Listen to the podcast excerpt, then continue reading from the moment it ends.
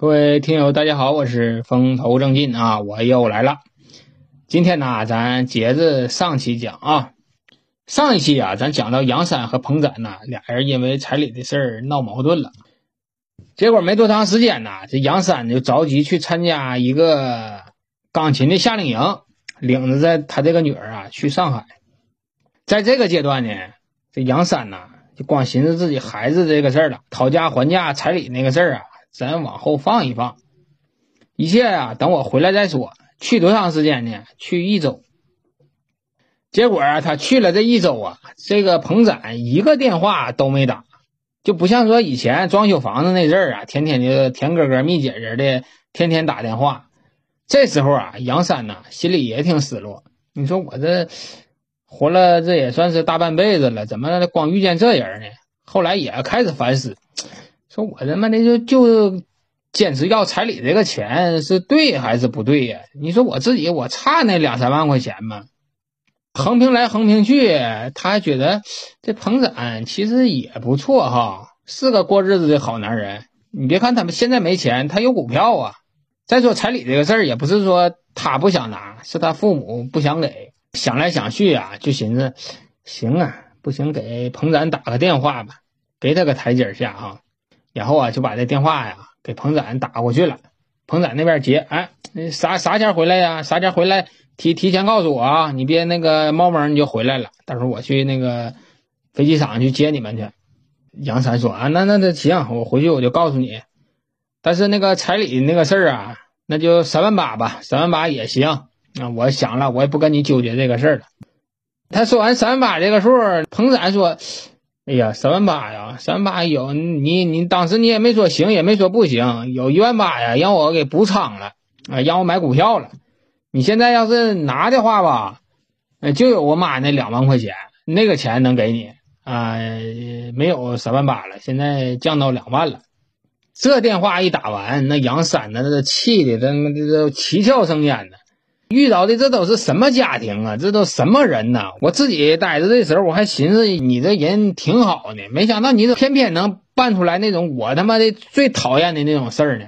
过了几天，这杨三呢就从上海回来了。回来以后啊，就觉得就想跟那个彭展见一面。见面是啥意思呢？那俩人要是不处了哈，也把这个话唠明白，别整的后来呀不清不楚的，俩人就那么散了，也没个说法。然后还有一个比较大的事儿是啥呢？你说俩人我都不处了，咱就把之前装修那个钱，咱就得算算账了啊！咱俩要是在一起的话，这个账不算也行，你给我个三万两万的也行，咱也能过日子。但是我现在是不跟你处了，咱就必须把这个装修这个钱还有家装那个钱，咱俩都算了啊！我也不多要，我扔去就三十万嘛。你当时说了，这钱咱俩一人一半。你最起码你得给我拿回来十五万哈，是这么个理儿不？咱各位听众，百分百是这么个理儿啊！现在他就是要三十万，我觉得都不过分。没想到啊，没想到这个彭展呐，一口回绝了他这个要求，说这个装修钱我不能给你拿啊，你这个家装这块呢，家电这个钱呢，我也不能给你拿啊。当时买家电的时候，你也没跟我商量。你不都你自己做主买的吗？装修这个钱呢，我给不了你。我我你一直不就知道吗？我那钱都让我扔股市里了。你现在让我还你这钱还不上，没有这么的吧？杨三哈，你不行你就雇点人，你把这装修刨了吧。这装修我不要了。这你你看着这装修行，我看这装修还不行呢，对吧？以后我要是结婚的话，那我要找个新媳妇儿，人看不上这装修，我他妈还得找人刨。是不是里外里我不还得花回钱吗？你一说你也不跟我了，我这可你的风格装的，我图啥呀？哎，就这话这么说完了，你说气人不气人？这话哈就像刀子似的，给那个杨三弄的心里他妈的老难受了。后来呀，杨三就说了：“我这房子我装修这么长时间了，我都没在里头住过。今天最后一回，我回去看看，看看这个家电什么的，还有什么没写在账上的。”你怎么想的？我不管，我这边必须有本账。结果他俩就又到新房去了。到新房推开这个门的这一刹那呀，这杨三呐就更难过了。哎，所有装修时候的点点滴滴啊，他和彭展呢在这个屋里商量事儿的一些情景啊，就全想起来了。一寻思，彭展也不错呀，那前天天给我送饭呐，又天天给我打电话呀，咱俩在一起啊，就商量怎么装修啊。一寻思以后过日子托付给这个男人，倒也行哈。你说我为为什么非得纠结那两万三万块钱呢？大钱我都花了，九十九拜我都拜了，我怎么就差这一嘚瑟？啊！就在这时候，彭展呐捕捉到他的微表情了，趁机就跟杨三说呀：“咱别别散了，咱都这个岁数了，再出去找好找吗？不好找。我还行，我没结过婚。你说你还带个孩子，再说以后谁能像我对你女儿那么好啊？”你再想一想，是不是？其实说来说去呀，就是不想还杨三这个钱，也不想拿这个彩礼，就想占这么一个便宜。正在这个杨三活分这个心思的时候，突然，彭展手机里来了一个电话，彭展马上就接了。接了以后呢，就往那个墙角那走，有点背着这个杨三的意思。那电话他漏音呐。多多少少能听着，具体内容是啥呢？是彭展的一个老叔啊，给他介绍对象的事儿，就有这么一句话呀，让杨三听到了，说我给你介绍那个对象，你看行不行啊？就这么一句话。这电话打完以后啊，这杨三呢就生气了，就说你他妈怎么回事啊？我跟你处的对象，我还没说跟你黄呢，我就跟孩子去学习学个钢琴，你怎么就整出别的事儿了？刚才你还说要跟我复合，那这这这谁呀？这都是那个彭展就说了：“哎呀，你可别误会呀，这这我爸我妈听说俺俩不处了，就非要给我介绍对象。咱家我老叔嘛，给我找这么一个女的。你放心呐，俺们都没见过面这让要我去好几回了，我没去。”他一说这话吧，杨三有点不太相信，因为说刚才那个电话那个内容嘛，很清晰的就能分析出来。是问他同不同意啊？彭展嘴挺硬，拒不交代啊，就说是俩人没有事儿。但是啊，杨三呐脑袋够用啊，他就上卫生间里呀转了一圈，他就发现这个卫生间跟他之前收拾的时候他妈就不一样。那个洗漱架上有一瓶便携的沐浴露，是香水型的，而且是一个网红的小众产品啊，市面上没有卖的。他就拿着这个洗发露啊。就问这个彭展说：“这个是谁带来的？”一看到这个的时候啊，那彭展那眼睛啊就有点游离了啊，脸脸红脖子粗的说：“这个的那个前几天我妈来了，她帮咱收拾屋了，可能搁这洗澡了。”然后啊，这杨三呢就发现这下水口啊有长头发，女人呢有长头发很正常啊，但是这个长头发是他妈的橘过的，带颜色的。彭展他妈是不橘头的。没有说老老太太举个红头发，举个黄头发的没有，这很显然就是说他带过女人回到家过，都洗了澡了。那这剩下的你大家就可以展开联想了啊。这杨三呢就合计上了，如果他自己要是没猜错的话，这彭展这么长时间呢一直在货比三家，可能说除了我之外呀还有别的女人啊，他只是在这里挑选。杨三看到这了，这段感情啊。没必要再挽回了。如果说这段感情再挽救回来呀，得把自己的下半生啊就得给坑。后来杨三呐心一横，不处了，到此为止。现在我们俩接下来的事儿啊就剩账了。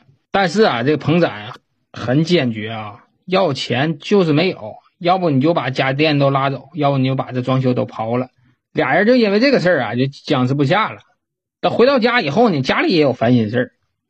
这杨三的父母啊，听说他要跟这个彭展俩人分开，还猛劝呐，猛劝这个杨三，就说：“哎呀，你说你姑娘这么大了，好不容易找到一个工作，年纪啊都差不多的，你给人装修就装修了吧，你可别因为这两万三万的，你说你俩再分手，你不行，这个钱我再给你拿都行。”这杨三呐就挺生气，说：“爹妈呀，你别掺和这个事儿行不行？现在说的不是钱的事儿。”也不是说彩礼的事儿，是他们尊重不尊重我的事儿。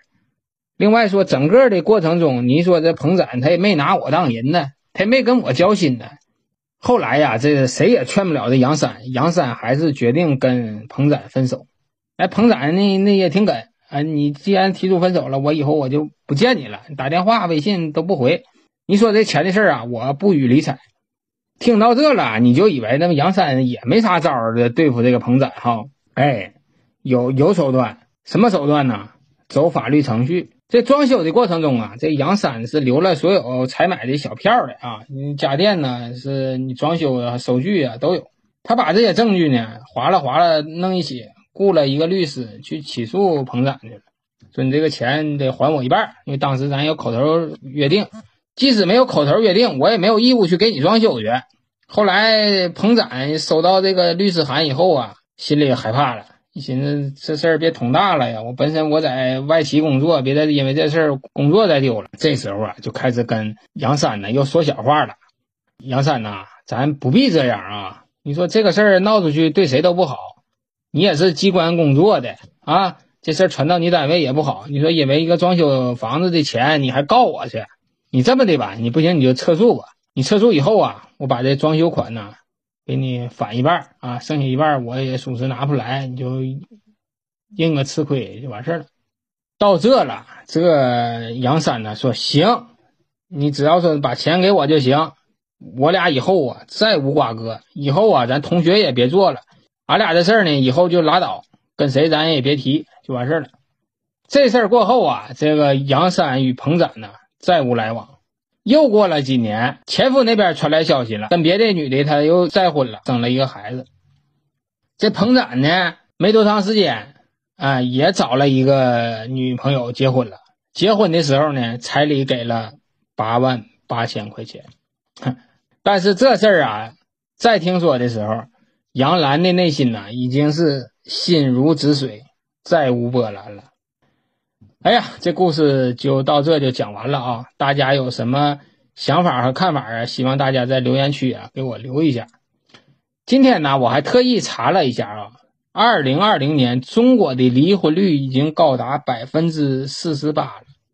不是说一百个人里有四十八个离婚的啊，不是那样的啊。离婚率怎么计算？我今天我才弄明白，离婚率是用离婚的人数除以人口总人数。而且是千分之的，就说什么意思呢？离婚率百分之四十八，意思就是说每一千个人里有四十八个离婚的，就是这么高的占比啊。那你说不对，千分之四十八，我感觉比这数多似的呢。